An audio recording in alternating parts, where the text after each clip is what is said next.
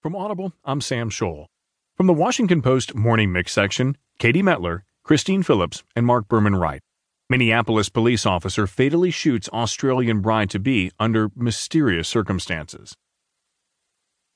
A yoga and meditation teacher living in Minneapolis was fatally shot by police Saturday night after she called 911 to report a possible assault in the alley behind her home.